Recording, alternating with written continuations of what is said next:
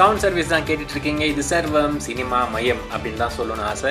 But சின்னதாக ஒரு சேஞ்சஸோடைய இனிமே வரப்போகிற எபிசோட்ஸ் எல்லாமே எப்படி இருக்க போகுது அப்படின்னு சொன்னால் இன்று நேற்று நாளை அப்படின்னு சொல்லி சேஞ்ச் பண்ணலாம் அப்படின்னு இருக்கேன். எக்ஸாம்பிள் சொல்லணும் அப்படின்னு சொன்னால் ஒரு விஷயத்தை எடுத்துக்கிட்டு அது முன்னாடி எப்படி இருந்துச்சு இப்போ எப்படி சேஞ்ச் ஆகிருக்கு அப்படின்றத நம்ம பார்க்க போகிறோம் ஆனால் ஒரு விஷயத்தை ஆரம்பிச்சிட்டோன்னா விடக்கூடாதுல்ல.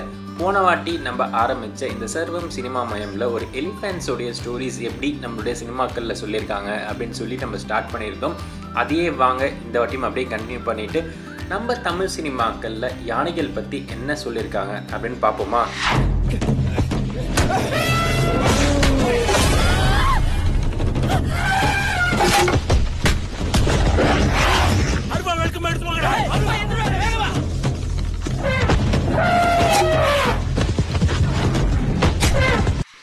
காட்டுக்கு உண்மையான பெரிய பேரரசன் யார் அப்படின்னு சொல்ல போனால் யானைகளை தாராளமாக சொல்லலாம். யானையால் புது மரங்கள் வளருது நிறைய விஷயங்கள் செழுமையாக இருக்குது அண்ட் ஒரு நாளைக்கு நூறு கிலோ ஆஃப் டங்க் அதாவது வேஸ்டேஜ் அது உடம்புலேருந்து வருது. சாப்பாடு இரநூறு கிலோ சாப்பிட்றது நூறு கிலோவாக டைஜஸ்ட் ஆகி வருது. அதனால் பல மரங்கள்லாம் வருது ஃபார்ம் ஆகுதுலாம் சொல்லிட்டு இருக்காங்க. இதனாலேயே காட்டில் இருக்க நம்மளுடைய ஆதிவாசி மக்கள் அங்கே இன்னும் வசிச்சிட்டு இருக்காங்க தெரியுமா? அவங்களும் சரி அண்ட் அங்கே இருந்தவங்களும் அண்ட் யானை கூட பழகினவங்க யாருமே யானையோட பிஹேவியர் தெரிஞ்ச யாருமே கும்கி படத்தில் இந்த பர்டிகுலர் சீனோவாக இருக்கட்டும் இல்லை அந்த படத்தில் வர கான்செப்டை ஒத்துக்கவே மாட்டாங்க. அதுக்கான விமர்சனம் நான் எங்கே படித்தேன் அப்படின்னு சொன்னால் பூவுலகின் நண்பர்கள் அப்படின்னு சொல்லி ஒரு இயக்கம் இருக்குது அவங்களுடைய பூவுலகு அப்படின்ற ஒரு மேகசின் அந்த மேகசினில் நான் ஒரு ஆர்டிகல் படிச்சிருக்கேன். அது என்னென்னா கும்கி படத்துடைய திரை விமர்சனம். இந்த திரை விமர்சனமில் அதை எழுதியிருக்கவர் சொல்கிற ஒரு விஷயங்களில் படிச்சுட்டு அதை அப்படியே நம்ம நெட்டில் போயிட்டு ஓகே இதெல்லாம் உண்மை தானா அப்படின்னு ரிசர்ச் பண்ணி பார்த்தோம்னா ஹண்ட்ரட் பர்சன்டேஜ் உண்மை. இந்த படத்தில் நம்ம பிரபு சாலமன் அவர்கள் எந்த ஒரு ரிசர்ச்சும் பண்ணாமல் எந்த ஒரு ஸ்டடியும் பண்ணாமல் எடுத்த ஒரு படம் அப்படின்றக்கும் நம்ம தாராளமாக சொல்லலாம். யானை கும்கி நம்ம கூப்பிட்டு வந்து கொம்பன் அப்படின்ற ஒரு வில்லனை அழிக்கணும். இதான் கதை. எல்லாம் கை தட்டிடுவாங்கப்பா அப்படின்ற மாதிரி எடுத்திருக்காரு அப்படின்னு சொல்லி அந்த திரை விமர்சனம்ல சொல்லியிருப்பாங்க அதுலேருந்து ஒரு ரெண்டு பாயிண்ட் உங்களுக்காக. அதில் ஒரு பாயிண்ட் என்ன சொல்லியிருப்பாங்க அப்படின்னு சொன்னால் கிளைமேக்ஸ் சீனை நீங்கள் எடுத்துக்கோங்க அப்படின்னு சொல்லி சொல்லியிருப்பாங்க. கிளைமேக்ஸ் சீனில் அந்த காட்டு யானை ஊருக்குள்ளே வந்துடும் நம்மளுடைய கும்கி யானையை கட்டி போட்டிருப்பாங்க. அது அங்கேருந்து வந்து ஹீரோவை பிடிச்சி கீழே இது பண்ணி அவர் அப்படியே தூக்கி போட்டு சாவடிக்கிற டைமில் நம்மளுடைய நார்மல் யானைக்கு கோவம் வந்து போயிட்டு ரெண்டும் சண்டை போடும். அந்த டைமில் ஊர் மக்கள் எல்லாருமே வந்துட்டு அந்த ஒரு ஊர் தலைவர் ஒரு டைலாக் சொல்லுவார். அந்த டைலாக் தான் இது. அந்த டைலாக்ல என்ன வருது அப்படின்னா வேல் கம்பெல்லாம் எடுத்துட்டு வாப்பா யானை நம்ம வந்து அடிக்கலாம் அப்படின்ற மாதிரி சொல்லுவாங்க. இது சொல்லிட்டு இருக்க டைம்லேயே நம்மளோட ஹீரோ என்ன பண்ணுவார்னா ஒரு பெரிய கட்டை எடுத்துகிட்டு போயிட்டு காட்டு யானையை அடிப்பார். இந்த மாதிரி எந்த ஒரு விஷயமுமே விரட்டலுக்கு நம்மளுடைய ஃபாரஸ்ட் டிபார்ட்மெண்ட்டும் யூஸ் பண்ண மாட்டாங்க. ட்ரைபல்ஸும் யூஸ் பண்ண மாட்டாங்க.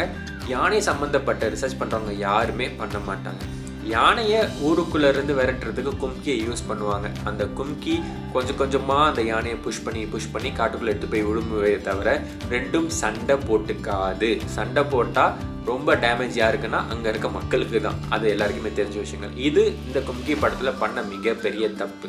அதுக்கடுத்த இன்னொரு தப்பு என்ன அப்படின்னு சொல்ல போனால் இந்த படத்தோட ஹீரோயினுக்கு யானைனாலே பிடிக்காது எடுத்த உடனே. அதுக்கான காரணம் ஹீரோனுடைய அம்மா இறந்துருப்பாங்க.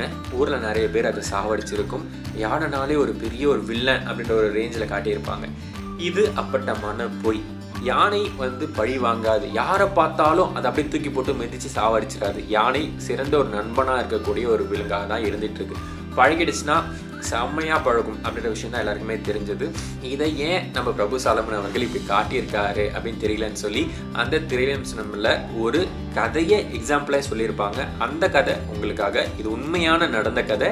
இது நம்மளுடைய மேற்கு தொடர்ச்சி மலையில் ஒரு ஊரில் நாகன் அப்படின்றவர் என்ன பண்ணுறாருன்னா அவருடைய காட்டு ஒட்டின பகுதியில் வாழை தென்னை என்னெல்லாம் நட முடியுமோ நட்டு அவர் அங்கே வீட்டில் இருக்கார். அவர் ஒரு ட்ரைபல் இனத்தை சேர்ந்தவர். அந்த இடத்துல அவங்க வாழ்ந்துகிட்டு இருக்காங்க பண்ணிகிட்டு இருக்கப்போ ஒரு இடத்துல மட்டும் ரெண்டு வாழை மரத்தில் அப்படியே கொலை. செம்ம சூப்பராக காய்ச்சிருக்கு. அதை அப்படியே விட்டு வச்சுருக்காரு. நம்மள திருவம்சனம் எழுதின அவர் போயிட்டு அந்த வீட்டில் ஸ்டே பண்ணியிருக்காரு. அப்போ அந்த நாகனும் அவங்களும் பார்க்குறப்போ ரெண்டு காட்டு யானை இவங்க வீட்டை நோக்கி வருது. அப்போது அந்த நாகன் அவர்கள் நம்மளுடைய ரைட்டர்கிட்ட சொல்கிறாரு சார் இந்த விளையாட்டை மட்டும் நீங்கள் பாருங்கள் சார் அப்படின்னு சொல்லிட்டு ஒளிஞ்சிக்கிறாரு ஒரு இடத்துல. அந்த யானை ஒரு ஒளிர டைமில் தான் கரெக்டாக வருது.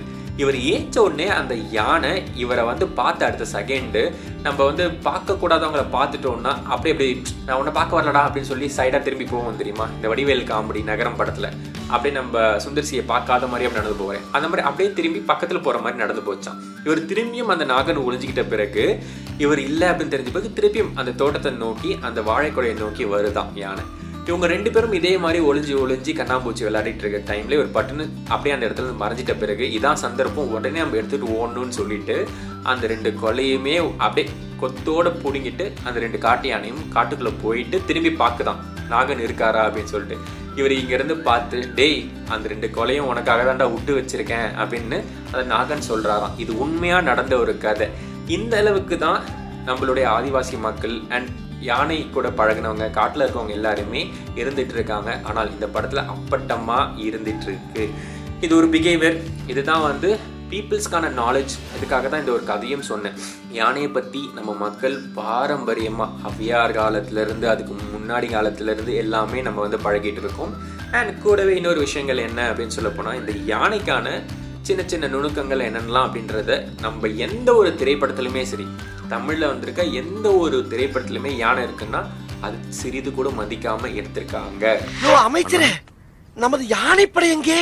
அவைகளைத்தான் திருவிதாங்கூர் மகாராஜா விட்டு கல்யாணத்திற்கு வாடகைக்கு அனுப்பி விட்டோமே வாடகைக்கு அனுப்பி விட்டோமா அப்படி என்றால் இன்று யானைப்படை இல்லையா?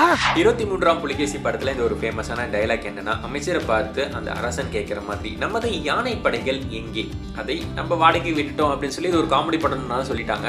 ஆனால் போருக்கு போகிறதுக்கு முன்னாடி ஒரு படைகள் அணிவகுத்து நிற்குதுன்னா அதில் முன்னாடி நிற்கிறது எதுவாக இருக்கும் அப்படின்னு சொல்ல போனால் யானை படைகளாக தான் இருக்கும். யானை அப்படின்றதான் ஒரு கம்பீரம். அந்த கம்பீரமான படை நான் பார்த்தியா எவ்வளோ யானை படை வச்சிருக்கேன் அப்படின்றதான் ஒரு ஒரு அரசனும் பெருமை கொள்கிற விதமாக இருந்துகிட்டு இருக்கு யானை பற்றி நம்மளுடைய அகனானூரில் நம்ம அவையார் அவர்கள் பாடின ஒரு லைன் இருக்குது அந்த லைன் என்ன அப்படின்னு சொல்ல போனால் களிறு படு செங்கலம் அப்படின்னு சொல்கிறது தான் அந்த லைன். களிறு படு செங்கலம் ரத்தம் சிந்த சிந்த ஒரு போர்க்களத்தில் செங்கலம். அதுதான் அது. ஸோ அந்த ஒரு போர்க்களத்தில் களிரை நான் பார்த்தேன் அப்படின்ற மாதிரியான ஒரு லைன் தான் அது. அது மட்டும் இல்லாமல் திருக்குறள் ஒன்று இருக்கு. அந்த படிகள் திருக்குறள் இதோ. சிதைவிடத்து ஒல்கார் உறவோர் புதை அம்பின் பட்டு பாடு ஊன்றும் களிறு. இந்த ஒரு திருக்குறள் என்ன மீனிங்கில் இருக்குது அப்படின்னு சொல்ல போனால் என்னதான் நிறைய அம்பு யானை மேலே இருந்தாலும் சரி அது எந்த ஒரு டைட்னஸ் இல்லாமல் அப்படியே கம்பீரமாக போயிட்டு அடுத்தவங்களை தாக்கும். அதே மாதிரி தான் ஒரு மன திடம் உள்ளவங்க தொடர்ந்து போக மாட்டாங்க தொடர்ந்து போராடுவாங்க அப்படின்னு சொல்கிற ஒரு திருக்குறள் இந்த ஒரு படிக்கிற திருக்குறள். ஸோ யானை அப்படின்னு சொன்னால் இந்த அம்பு இவங்க சொல்கிற மாதிரி ஒரு போர்க்களத்தில் ரொம்ப கம்பீரமாக போய் நிற்கிறது தான் யானையை பயிற்சி வைக்கிறது நான் சொன்ன மாதிரி இண்டஸ் வேலி சிவிலைசேஷன்ல அது இருந்துட்டு இருக்கு யானைக்கு ட்ரைனிங் கொடுத்து பெரிய வெயிட் எல்லாம் அது வந்து தூக்கும். அது எல்லாருக்குமே நம்மளுக்கு தெரிஞ்ச ஒரு விஷயம் தான் ஏன்னா அதோடைய ட்ரங்க் அப்படின்னு சொல்ற அந்த துதிக்கை அதுக்கு ஒரு காற்று சுவாசிக்கிறதுக்காக இருந்தாலும் சரி அதில் இருக்க நிறைய தசைகள் வந்து ஒரு வெயிட்டை உடைக்கிறதுக்காகவும் ஒரு தூக்கிறதுக்காகவும் பயன்பட்டு இருக்கு கிட்டத்தட்ட வந்து ஒரு சாப்பிட்றதுக்கு யூஸ்ஃபுல்லாக இருக்கிற மாதிரி தான் நம்ம எல்லாருக்குமே தெரியும். ஆனால் அதுக்கான யூசேஜஸ் நிறைய இருக்கு. அதை பற்றி சொல்லணும்னா பத்தாது. பாட்காஸ்டில் டைமிங்லாம் அந்த அளவுக்கு யானைக்கான யூசேஜ் இருக்கு அந்த ட்ரங்க்ல ஸோ இந்த வச்சு ஒரு போர்க்களத்தில் அப்படியே கம்பீரமாக போய் நிற்கிறாங்க நம்மளுடைய பழக்கங்களில் நம்ம இந்தியாக்களில் யார் யாரெல்லாம் வந்து யானைப்படைகள் அதிகமாக வச்சுருக்காங்க அப்படின்னு பார்க்க போனால் பாலா அப்படின்னு சொல்லிட்டு பெங்காலை சேர்ந்தவங்க. அவங்க கிட்டத்தட்ட ஒரு பதினஞ்சாயிரத்துலேருந்து ஐம்பதாயிரம் யானைகள் வச்சுருந்துருக்காங்க யானைப்படைக்காக. அது மட்டும் இல்லாமல் நம்ம சோழர்கள் இருக்காங்க தெரியுமா? அவங்க கிட்ட மூணு யானைப்படை வந்து கம்பல்சரியாக போருக்கு போகுமா? எந்த ஒரு இடத்துல? இப்போ அட் டைம் ஒரு பத்து போர் நடக்குதுன்னா ஒரு ஒரு போருக்கு போகிற ட்ரூப்ஸ்லையுமே மூணு யானைப்படைகள் இருக்கும். ஒரு யானைப்படையில் குறைஞ்சது முந்நூற்றம்பதுலேருந்து ஐநூறு யானை இருக்கும் அப்படின்றது தான் மென்ஷன் பண்ணியிருக்காங்க. ஆக மொத்தம் யானைகள் அப்படின்னு சொன்னால் கம்பீரம். யானைகளை போருக்காக நிறைய இடத்துல நம்ம யூஸ் பண்ணியிருக்கோம். இது மட்டும் இல்லாமல் யானையோடைய அந்த போர் கெப்பாசிட்டியை பாராட்டி நிறைய கல்வெட்டுகள் நம்ம ஊரில் இருக்கிறதாகவும் அந்த யானையோடைய போர்க்களத்தில் என்னெல்லாம் பண்ணும் யானை அப்படின்றது இருக்கிறதாகவும் நிறைய விஷயங்கள்லாம் இருந்துகிட்ருக்கு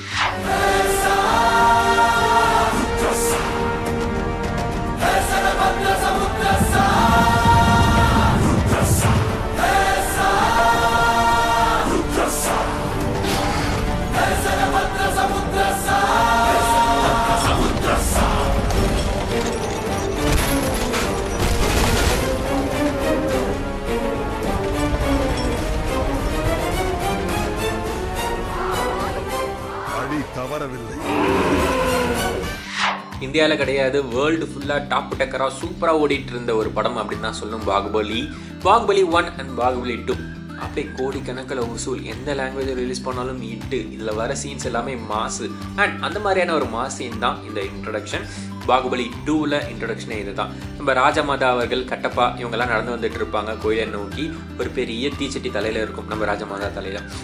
அவங்க நடந்து வந்துட்டு இருக்க இந்த ஒரு டைமில் கோயிலில் இருக்க ஒரு யானைக்கு மதம் பிடிச்சிரும். ஒரு கோவத்தோட அங்கே இருக்க பாகனை போட்டு உதைக்கும் அங்கே இருக்கவங்கள எல்லாமே டார்ச்சர் கொடுக்குற மாதிரி பண்ணிட்டு பெருசாக ஒரு கிளையை அப்படியே உடச்சி போட்டுட்டு நம்ம ராஜமாதாவை நோக்கி கம்பீரமாக ஓடி வந்துக்கிட்டு இருக்கும். அந்த டைமில் நம்ம ஹீரோவோட இன்ட்ரடக்ஷன் பாகுபலி பேருக்கு ஏற்ற மாதிரியே அப்படியே கம்பீரமாக இருக்கிறதுனால அவ்வளோ பெரிய தேரை ஆயிரக்கணக்கான பேர் இழுக்கிறதை ஒரு ஒருத்தரே இழுத்துக்கிட்டு வந்து அப்படியே தள்ளி விட்டுருவார் அந்த யானை மேலே. அந்த யானை கீழே விழுந்துட்டு அது பண்ணுற ஒரே ஒரு ரியாக்ஷன் என்னென்னா அது மதத்தில் இருந்தது கோவத்தில் இருந்தது அந்த விஷயங்கள் எல்லாமே மறந்துட்டு அங்கே இருக்க ஒரு விநாயகர் சிலையை பார்த்து துதிக்கையால் அதோடைய ட்ரம்பெட் அப்படின்னு சொல்கிற அந்த ஒரு சத்தம் வரும் தெரியுமா? அந்த விஷயங்கள்லாம் அது கொடுத்துட்டு அப்படியே அமைதியாயிடும். எனக்கு வந்து ஃபஸ்ட் டைம் பார்த்தப்போ கொஞ்சம் சிரிப்பாக தான் இருந்தது. ஏன்னா இதை பற்றி நான் படிச்சிருக்கேன் ஏற்கனவே அதனால் அது வந்து தோணுச்சு. மதம் ஏன் பிடிக்குது? அண்ட் இந்த மதம் இவங்க சொல்லியிருக்க மாதிரி ஒரு யானையை அப்படியே தள்ளி விட்டுட்டு ஒரு விநாயகர் சிலையை காட்டினா சரியாயிடுமா? இல்லை இல்லை. இதுக்கான எக்ஸ்ப்ளனேஷன் தான் உங்களுக்காக இப்போ நான் தரப்போகிறேன் யானையோடைய கண்ணுக்கும் காதுக்கும் நடுவில் ஒரு சின்ன ஒரு கிளாண்ட் மாதிரி அப்படியே வந்து செக்ரேட் ஆகும். அதுதான் மதம் அப்படின்னு சொல்லுவாங்க. இங்கிலீஷில் மஸ்ட் அப்படின்னு சொல்லுவாங்க. ஸோ இது ஏன் சுரக்குது அப்படின்னு சொல்ல போனால் எல்லாருக்குமே வர மாதிரி தான் இருபது வயசுலக்கு அப்புறம் இருக்க யானைக்கு தான் இந்த மதம் அப்படின்ற இந்த மஸ்ட் பிடிக்குது. அது கீழே இருக்க வரைக்கும் அவங்களுக்கு எந்த ஒரு விஷயமே கிடையாது. அது வரைக்குமே அந்த யானை எப்படி இருக்கும் அப்படின்னு சொன்னால் தலையில் ஒரு ப்ரௌன் கலரில் முடியோடு இருக்கும். இருபது வயசுக்கு மேலே மெச்சூரிட்டி வந்த பிறகு தான் அந்த முடியெல்லாம் கம்மியாயிட்டு யானை அப்படியே கம்பீரமாக வரும். இதெல்லாம் தனிப்பட்ட ஒரு விஷயங்கள். மதம் ஒரு செக்ஷுவலுக்காக ஒரு டிசையர் நான் தான் அப்படின்றதுக்காக வருது. அண்ட் மந்த்லி மந்த்லி நம்மளுக்கு தோன்ற மாதிரியான ஒரு வெறி அதுக்கும் இருக்கு அப்படின்னு கூட நம்மளுக்கு தாராளமாக சொல்லும் அது மட்டும் இல்லாமல் ஆண் யானை தன்னுடைய டாமினண்ட்டை காட்டுறதுக்காகவும் இந்த மதம் பிடிக்குது அப்படின்ற ஒரு ரீசனும் சொல்லிட்டு இருக்காங்க. இது எல்லாமே உண்மை. வெறும் ஆண் யானைக்கு மட்டும்தான் மதம் பிடிக்குமா அப்படின்னு கேட்க போனால் இல்லை. பெண் யானைக்கும் மதம் பிடிக்கும் அப்படின்னு சொல்லிட்டு நிறைய ரிசர்ச்சர்ஸ் எல்லாருமே சொல்லியிருக்காங்க. அந்த மாதிரியான ரிசர்ச் எல்லாம் எடுத்து பார்க்குறப்போ இந்த பர்டிகுலர் மதம் அப்படின்ற ஒரு பீரியட் ஒரு இருபது நாள்ல இருந்து ஒரு மாதம் வரைக்கும் இருக்கும். அது வரைக்கும் என்ன பண்ணுவாங்கன்னா காட்டில் அது தன்னைத்தானவே வந்து பார்த்துக்கும். இருக்கிற எல்லாத்தையுமே தாக்கிக்கிட்டு மரத்தெல்லாம் உடச்சிக்கிட்டு அது பார்த்துக்கும். ஆனால் நம்ம ஊரில் நம்ம டொமஸ்டிகேட் பண்ணி கோயிலில் வளர்க்குற யானை அதுக்கப்புறம் வந்து ஒரு கேம்பில் இருக்குது அந்த மாதிரி யானையெல்லாம் என்ன பண்ணுவோம் அப்படின்னா ஒரு பெரிய சங்கிலி போட்டு ஒரு ஓரமாக கட்டிட்டு அதுக்கான உணவு கொடுக்காம என்ன பண்ணுவாங்கன்னா அதோட மதத்தை குறைப்பாங்க. இல்லைனா அதுக்கான ஊசி மருந்தெல்லாம் கொடுத்து அதோட மதத்தை குறைக்க பார்ப்பாங்க. இந்த மாதிரி விஷயங்கள் தான் இருக்குது ஆனால் நான் ஏற்கனவே கன்வே பண்ண மாதிரி நம்மளுடைய தமிழ் சினிமாவாக இருக்கட்டும் ஒரு சில இந்தியன் மெகா பஸ்டர்ஸ் நம்மளுக்கு இந்த மாதிரி தெரிஞ்ச படங்களில் யானையை காட்டுறப்போ நம்மளுக்கு இந்த மாதிரி ஒரு தப்பான இன்ஃபர்மேஷனை கன்வே பண்ணிடுறாங்க. அது மதம் பிடிச்சிருச்சு அப்படின்னு சொன்னால் இந்த மாதிரி தள்ளி விட்டுட்டா அதெல்லாம் சரியாயிடாது. படத்துக்கு அந்த பர்டிகுலர் சுச்சுவேஷனுக்காக அதை எடுத்துருக்கலாம். ஆனால் நான் கன்வே பண்ணோம்ல ஏன்னா இது வந்து சர்வம் சினிமா மயமாச்சு. ஸோ அதனால் இந்த ஒரு பர்டிகுலர் சீனை உங்களுக்காக நான் எக்ஸ்பிளைன் பண்ணேன். நம்ம சினிமாக்களில் யானைகள் பற்றி சொன்ன விஷயங்கள் எல்லாத்தையுமே அப்படி தேடி கண்டுபிடிச்சி இதுதான்ப்பா உண்மை இதெல்லாம் உண்மை இல்லைப்பா அப்படின்னு சொல்லிட்டேன் அப்படின்ற ஒரு நம்பிக்கையோட நான் சைன் ஆஃப் பண்ணிட்டு போகிறதுக்கு முன்னாடி உங்களுக்கு ஒரு விஷயம் சொல்லியே ஆகணும். நம்ம எல்லா விஷயமுமே பார்க்கறது கேட்கறது அண்ட் அதுக்கப்புறம் வந்து படிக்கிறதா தான் இருக்கணும். ஸோ அந்த மாதிரி ஹேபிட்டை நம்ம டெவலப் பண்ணியே ஆகணும். அண்ட் பர்டிகுலர்லி வைல்ட் லைஃப் இந்த ட்ராவல் அந்த விஷயங்களுக்கு நம்ம படிச்சே ஆகணும். ஸோ வைல்ட் லைஃப்பில் இந்த எலிஃபென்ட் பற்றி உங்களுக்காக ஷேர் பண்ணியிருந்தேன். நான் சொல்கிற விஷயங்களில் எவ்வளோ உண்மை உண்மை உண்மை இல்லை அப்படின்றத நீங்கள் படித்தாலோ பார்த்தாலோ தான் நல்லா நம்மளால் தெரிஞ்சுக்க முடியும் அப்படின்ற ஒரு விஷயத்துக்காக உங்களுக்காக ஒரு சில புக்ஸ் வந்து நான் ஷேர் பண்ண போகிறேன் யானை டாக்டர் அப்படின்னு சொல்லி தமிழில் ஒரு புக் இருக்குது ஒரு மனுஷன் யானைக்காக எப்படி உழைச்சிருக்காரு அப்படின்னு சொல்லி அதில் இருக்குது அதுக்கப்புறம் அழியும் பேருயிர் அப்படின்னு போட்டு யானைகள் அப்படின்னு சொல்லி முகமது அலி அவங்க எழுதியிருக்காரு. அந்த புக்கு போய் நீங்கள் படிக்கலாம். அது மட்டும் இல்லாமல் running away from elephant elephant whisper running wild silent thunder இந்த மாதிரி நிறைய ஆங்கிலத்துலேயும் புக்ஸ் இருக்குது அண்ட் நம்ம ஆல்மோஸ்ட் இந்த லாக்டவுன் பீரியடில் எல்லாருக்கிட்டேயுமே நெட்ஃப்ளிக்ஸு ப்ரைமு அதுக்கப்புறம் என்னென்னலாம் இருக்க ஓடிடி ஆப் எல்லாமே நம்ம சப்ஸ்கிரைப் பண்ணி வச்சுருக்கோம். ஸோ அதில் போயிட்டு யானைகள் பற்றின டாக்குமெண்ட்ரி பார்க்கலாம்.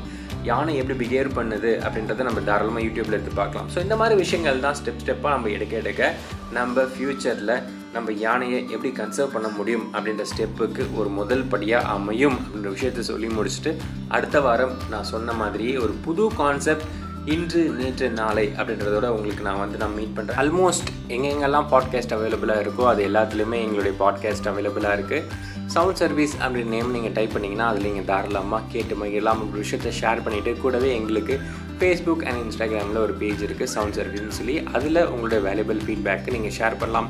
எங்களுடைய பாட்காஸ்ட் எல்லாமே கேட்டுட்டு பா இதெல்லாம் சூப்பராக இருக்கே அப்படின்னாலும் சரி இல்லை ஓகே இதெல்லாம் நீங்கள் டெவலப் பண்ணணும் அப்படின்ற மாதிரி விஷயங்கள் இருந்தாலும் சரி நீங்கள் தாராளமாக அதில் ஷேர் பண்ணிங்கன்னா அதுலேருந்து கொஞ்சம் கொஞ்சமாக எங்களை நாங்கள் டெவலப் பண்ணிப்போம் அப்படின்ற விஷயத்த சொல்லிட்டு இன்று நேற்று நாளை அப்படின்ற புது ஷோவில் உங்களை நான் மீட் பண்ணுறேன் அண்ட் லெட்டரா பை பை சி யூ இது சவுண்ட் சர்வீஸில் சர்வம் சினிமா மயம் வித் மீ சக்தி